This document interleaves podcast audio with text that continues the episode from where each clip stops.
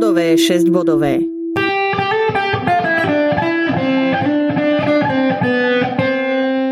Podcast slovenskej autority pre Brajlovo písmo. Informácie o Brajlovom písme, reliefnej grafike a brajlistoch na Slovensku.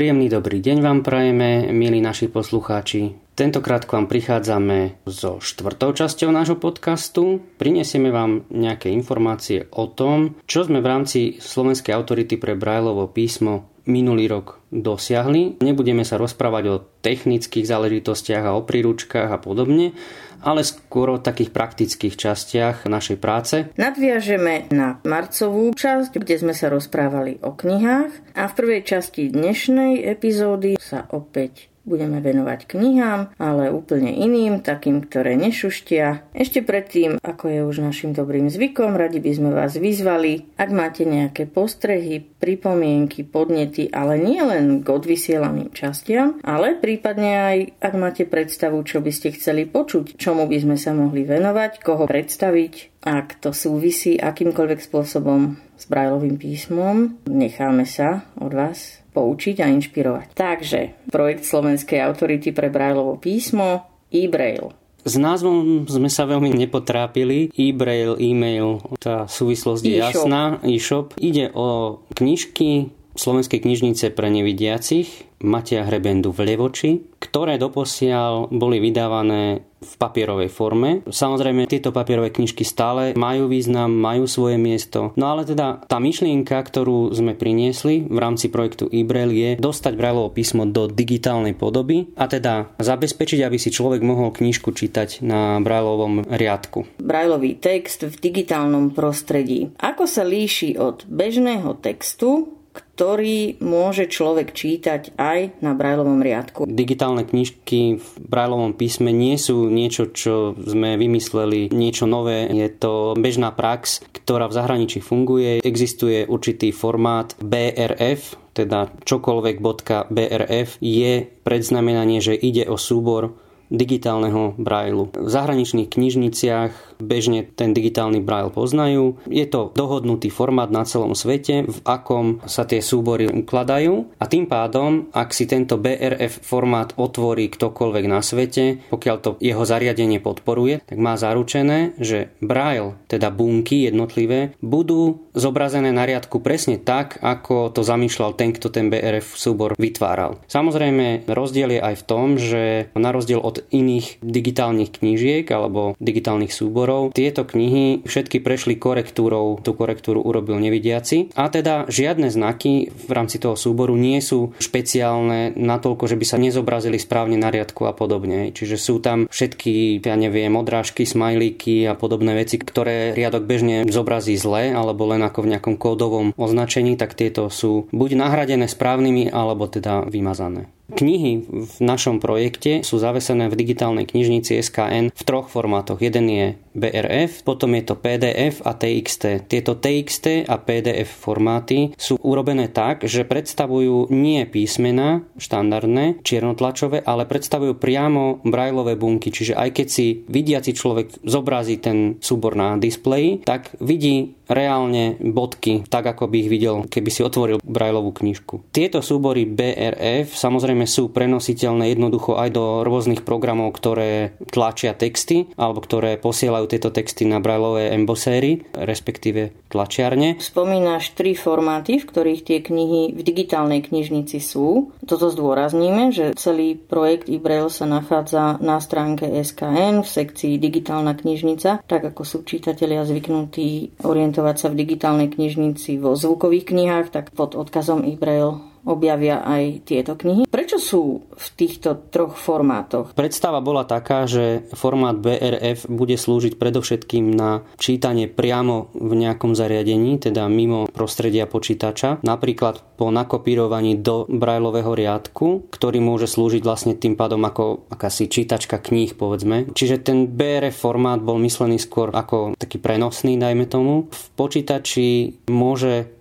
nevidiaci vlastne si otvoriť buď TXT, pričom je potrebné dodržať kódovanie UTF-8, znamená, že keď si otvára ten súbor v nejakom textovom editori, tak si musí dať pozor na to, v akom kódovaní si ho otvorí, čo je trošku komplikované. A práve kvôli tomu kódovaniu sme zvolili aj formát PDF, ktorý nepotrebuje takéto špeciálne nastavenie, ten stačí otvoriť v nejakom prehliadači, povedzme Acrobat Readery alebo aj Google Chrome a podobne, kde netreba už nič nastavovať. Druhá vec je zase, že tie PDF súbory sú trošku ťažkopádne a treba čakať niekedy aj naozaj minútu na to, aby sa to načítalo. Čiže v tomto smere to nechávame na užívateľa, čo mu je pohodlnejšie. Áno, ale vo všetkých týchto formátoch, teda nie len v tom BRF formáte, ale v ostatných dvoch, je zabezpečené to, že to riadkovanie sa nezmení, že riadok tam vždy bude mať maximálne tých 40 úderov, ako to má ano, pri našej tlači. Áno, áno, toto je presne zabezpečené v každom tom súbore. Nech by si ho otvoril čitateľ v čomkoľvek, tak ten riadok je tam zabezpečený na 40 znakov. Pristavme sa ešte a zda pri poslednej technickej záležitosti ľudia očakávali, že kniha, ktorá sa dá čítať na brajlovom riadku, bude bežný text, ktorý dokážu čítať aj syntézou v počítači. Vlastne všetky texty v počítači môžete čítať aj na brálovom riadku, ale zároveň máte k dispozícii hlasovú syntézu a tak. V tomto prípade sme nešli úplne touto cestou knihách v e-braili sú zobrazované písmená ako brajlové bunky. Zámer celého tohto projektu je propagácia brajlového písma a určitá forma sprístupnenia kníh v brajlovom písme, ktoré poskytuje naša knižnica aj čitateľom, ktorí povedzme, nemajú čas ani chuť na to, aby si knihy objednávali z knižnice v papierovej forme. No a samozrejme, žijeme v 21. storočí a jednoducho tá digitálna forma je nevyhnutnosťou už v súčasnosti. Takže chceli sme ten formát priniesť v takejto podobe. No ale samozrejme aj sme chceli to, aby to skutočne bol ten Braille, aby ľudia čítali Braille. Tá základná myšlienka je, že Braillová gramotnosť sa vytráca a aby sme nezostali v začarovanom kruhu, kde teda na jednej strane pravíme, že sa vytráca, na druhej strane ľudia nemajú prakticky kde ten Braille ako keby čítať, tak je potrebné ten kruh niekde rozseknúť. No a toto je jeden zo spôsobov, ako ten Braille priniesť priamo k ľuďom. Ale nechceme z neho robiť digitálne knižky, ktoré si si prakticky môžete, kto je členom, kedykoľvek stiahnuť z Digibooks, dať do syntézy a počúvať. Náš zámer je úplne iný. Áno, čiže treba to brať naozaj ako elektronický papier. Kto báži po elektronických knihách a chce ich počúvať syntézou, tak myslím si, že naozaj ten priestor má. Čiže tým, že ten e sme nastavili týmto spôsobom nemyslím si, že oberáme čitateľov o zážitok alebo o informácie. Je to taký formát, žiaden zámer stiažovať ľuďom dostupnosť kníh, ale jednoducho toto je takýto formát, je to digitálne brajlovo písmo. U nás samozrejme je zase druhá otázka a problém, že ľudia jednoducho tie brajlové riadky nemajú. No, ja si to uvedomujem, ale zase na druhej strane, ako som vravel, vraciame sa k tomu začarovanému kruhu, že ľudia si tie riadky nevybavujú, nekupujú, pretože nemajú dôvod, viac menej. No, nie je veľa toho, čo by na tom riadku mali iné ako tej syntéze. Preto práve prichádzame aj s takouto myšlienkou, že predsa len je rozdiel čítať si upravený text, pekne naformátovaný po korektúre, ako trápiť sa s nejakými dokumentmi, ktoré nie sú takto pripravené. Dovolím si v tomto smere apelovať aj na ľudí v tom zmysle, že pokiaľ nemajú brajlové riadky, tak existujú možnosti, ako ich získať. No. Budeme sa určite v niektorej časti podcastu venovať konkrétnejšie aj možnostiam v oblasti brajlových riadkov a aké sú v súčasnosti vôbec na trhu možností, na Slovensku možností. Určite by sme sa chceli venovať aj komunikácii s úradmi v tomto smere, že teda si uvedomujeme výšku ceny takýchto zariadení, ale pre rozvoj gramotnosti nevidiacich ľudí sú tieto pomocky naozaj nevyhnutné. Áno, budeme sa tomu venovať, ale zatiaľ skúsme zodpovedať aspoň na otázku, koľko si myslíme, že v súčasnosti je na Slovensku brajlových riadkov alebo ich používateľov. Na to by nám mohol zodpovedať predajca kompenzačných pomôcok. Oslovili sme riaditeľa firmy Tiflocomp, ktorá distribuje kompenzačné pomôcky pre nevidiacich a tu je jeho odpoveď. Brajovské riadky to už je taká troška vyššia technika, takže tam treba vedieť dobre robiť s počítačom, s JOSom, po prípade s iným očítavačom, aby to vedelo obslúžiť vlastne ten nevidiaci v plnej miere. Tých brajlových vecí sa predáva troška pomenej, tých riadkov v priemere možno 3-4 ročne, tlačiarne takisto. Najviac sa predáva tých pichtových strojov.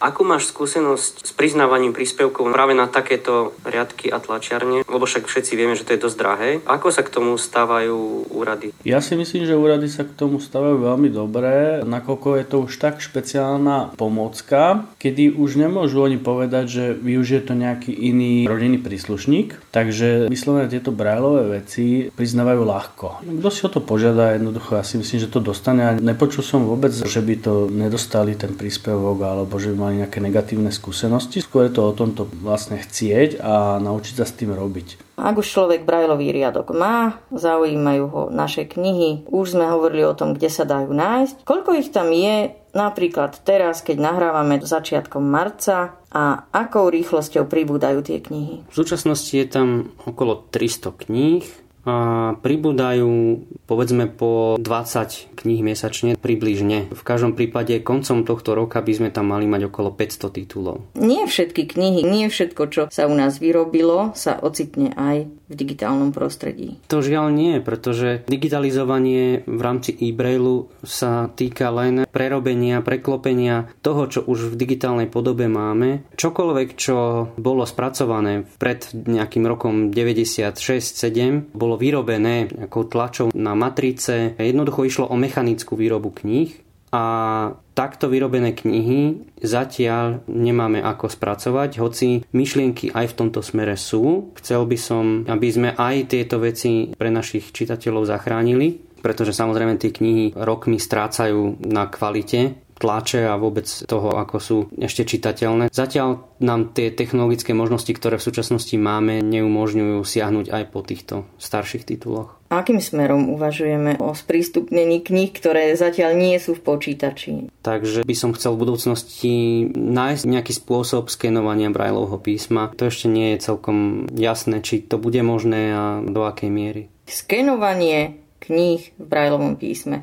Ak medzi nami sú nejakí experti a vedia niečo, čo mi nie o skenovaní Brajlovho písma, radi sa dozvieme. Čiže približne od roku, ak to zaokrúhlime, 2000 máme knihy, ktoré sa tlačili v Brajlovom písme v našej inštitúcii v počítačoch a teda sú už v digitálnom prostredí a tieto všetky knihy sa projekte eBrail ocitnú. V priebehu nasledujúcich rokov je náš plán taký, že okrem toho, že samozrejme knihy, ktoré aktuálne spracovávame a aktuálne vychádzajú v rámci fondu, v papierovej podobe, tak automaticky už teraz sú aj súčasťou digitálnej knižnice v podobe e-braille. Ale teda samozrejme každý mesiac k týmto knihám pridávame aj knihy spracované pred 2021, kedy sme s tým projektom začali. A zúvame v čase a berieme knižky, aktuálne sme v roku 2019. Takže ešte nás čaká kopa práce. Je to 20 rokov kníh, ktoré by sme mali ako keby prekonvertovať, tak ja neviem, že či za polovičný čas, verím tomu, že aj skôr, ale teda zatiaľ ideme týmto tempom. Samozrejme, pokiaľ by mal niekto vyslovene o nejakú knihu konkrétnu záujem do digi formátu,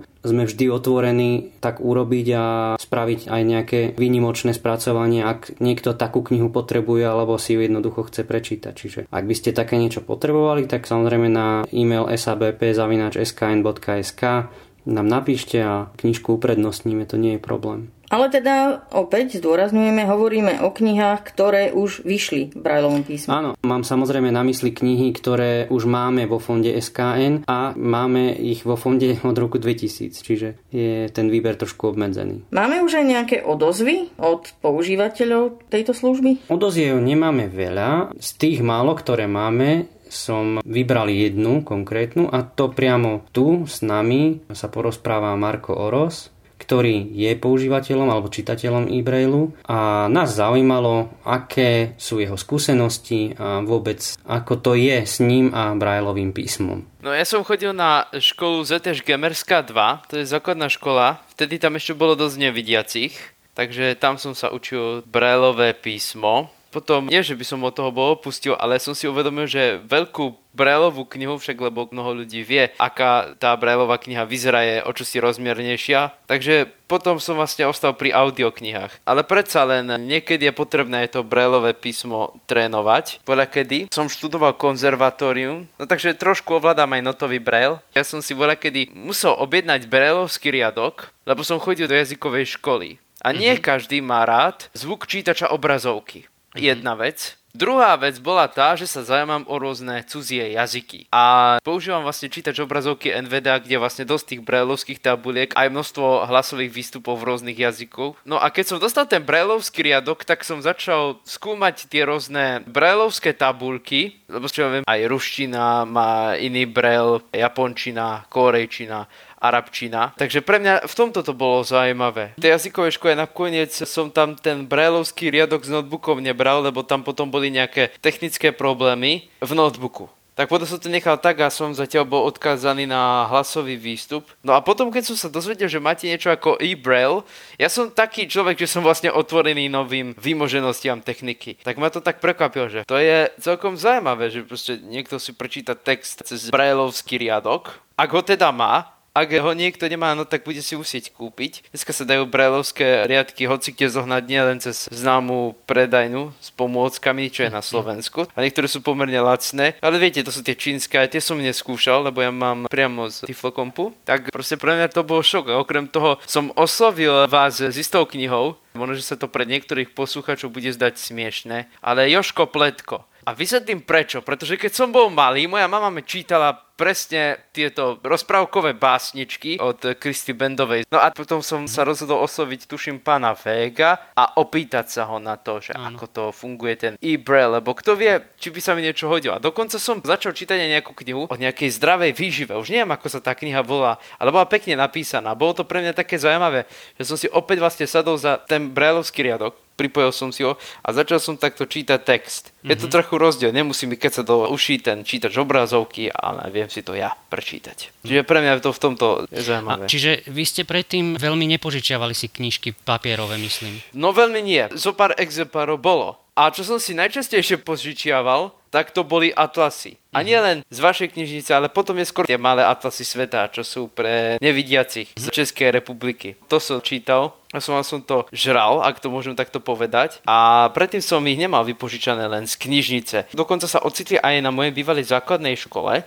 a ja si pamätám, že keď som sa vrátil z dovolenky u starých rodičov, hneď som išiel k ním, či ešte sú tam. Taká to bola skúsenosť. Áno, Čiže áno. takýmto veciam som sa venoval. Čiže v súčasnosti, vďaka tomu, že sme otvorili túto možnosť digitálneho e-brailu, je to pre vás ako keby taký návrat k tým brailovým knižkám. Ako inak používate braille? Niekedy som ten braille používal, pretože som potreboval prečítať text a nemal som rád, keby do toho, keď sa čítač obrazovky tak som mm-hmm. sa mhm. snažil to prečítať ja. Napríklad sa zvyknem venovať, alebo som sa veľa kedy venoval tvorivému písaniu, viete, poviedky a tak ďalej. A veľa kedy som tie poviedky zapisoval na papier. Predtým som nahrával to vo zvuku, ale potom som sa rozhodol zapisovať na papier, lebo som nemal takú zvukovú výbavu. A začal som tie poviedky dokonca písať na brailovom stroji, ale potom som si povedal, že je na čase, nech si to prečítajú aj vidiaci ľudia. Tak som začal tie poviedky písať na počítači. Ale keď som mal napríklad brailovský riadok, som tie poviedky začal písať aj na ňom. Takže som si prepol NVDA v tomto prípade na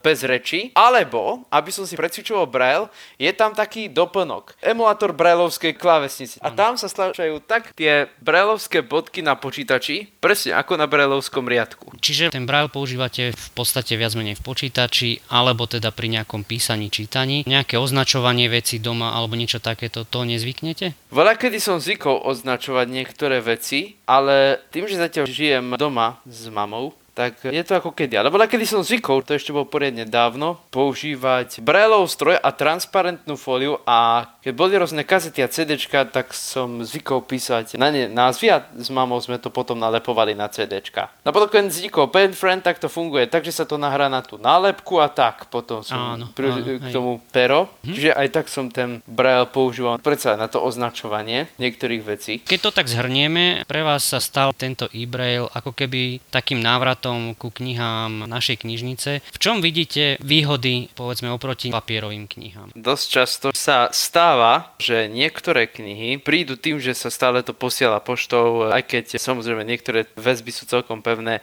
v dosť zlom štádiu. To znamená, že sú zničené tie väzby a tak ďalej. Stále sa to ničí. A papier sa tiež môže kadečo zničiť a kde sa môžu pootrovať strany a potom je človek stratený. Áno, no a potom samozrejme, že človek nemusí na poštu, aby to mohol vrátiť a požičať si nové a podobne, že vlastne máte to doma vždy. To sa napríklad týka aj zvukových kníh, ktoré napríklad boli nahraté na kazety. To isté. Nejaká kazeta sa pokazí, alebo nejaké CD je poškrabané, ale tým, že žijeme takú modernú dobu, tak je mnoho vecí už digitálnych. Veľa kedy čo nikto nesníva o tom, že budeme počúvať hudbu cez rôzne platformy, cez rôzne streamové služby, napríklad Spotify. Veľa kedy ani ja som nevedel, že budem si môcť stiahovať knihy cez rôzne knižnice, dokonca aj cez vašu. A nikto ani nedúfal v to, že bude existovať niečo ako e-braille formát, čo tiež je vlastne taký bezproblémový návrat. Samozrejme tam len hrozí, čo ja viem, že brelov riadok niekde spadne a sa to zničí.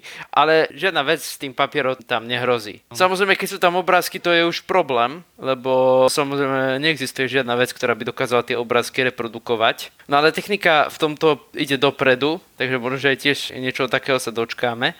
Ale ten e-braille to je výborná vec, lebo človek aspoň si prečíta nejakú knihu, precvičí si braille.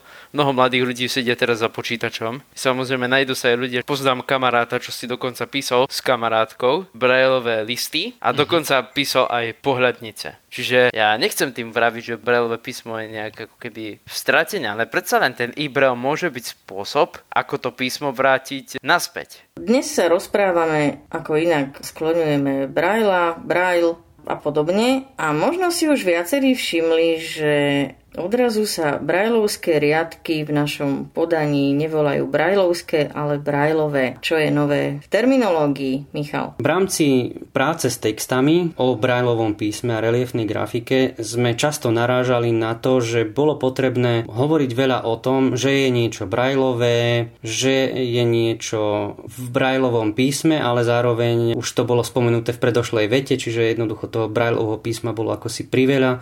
Kvôli tomu, aby sme mali istotu v tom, ako správne hovoriť o Braille. Kontaktovali sme jazykovedný ústav Ľudovita Štúra, aby nám vysvetlil, vyložil vlastne celú túto problematiku Braille a jeho skloňovania a používania v rôznych formách. Pokiaľ máte záujem sa na to pozrieť, na internetovej stránke Slovenskej autority pre Brajlovo písmo máme celé stanovisko jazykovedného ústavu aj s vyjadrením SABP k tejto problematike. A teda už aj v tomto podcaste a vôbec v textoch nášho inštitútu sa snažíme dodržiavať tie pravidlá, ktoré sme nastavili po konzultácii s jazykovedným ústavom. Budeme sa ešte chvíľu míliť. Prídavné meno Brajlovský máme hlboko pod kožou, roky sme ho používali. Rozlúčime sa s ním a budeme používať veci Brajlové. A takisto to, čo bolo dôležité, že vzniklo podstatné meno označujúce v kratšej podobe Brajlovo písmo. Takže teraz môžeme používať smelo Braille s malým B. A teraz si dáme čosi hravejšie, lebo aktivity Slovenskej autority pre Brajlovo písmo nie sú len vážne. Propagácia má rôzne formy. Súťažili sme po minulý rok. Súťažili aj naši sledovatelia na Facebooku. Snažili sme sa aj touto formou priblížiť Brajlovo písmo alebo pripomenúť ho, lebo tak spravidla súťažili ľudia, ktorí ho poznajú. Ale teda našim cieľom bolo pripomenúť, upozorniť na to, že je dôležité, že je stále s nami a že sme tu aj my ako Slovenská autorita pre Brajlovo písmo. Súťažilo sa pol roka, raz mesačne sa na Facebooku našej knižnice objavila otázka, ako inak zašifrovaná v Brajlovom písme, čiže najprv ju súťažia si musel dešifrovať, zašifrovaná myslíme tým, že tak ako knihy v e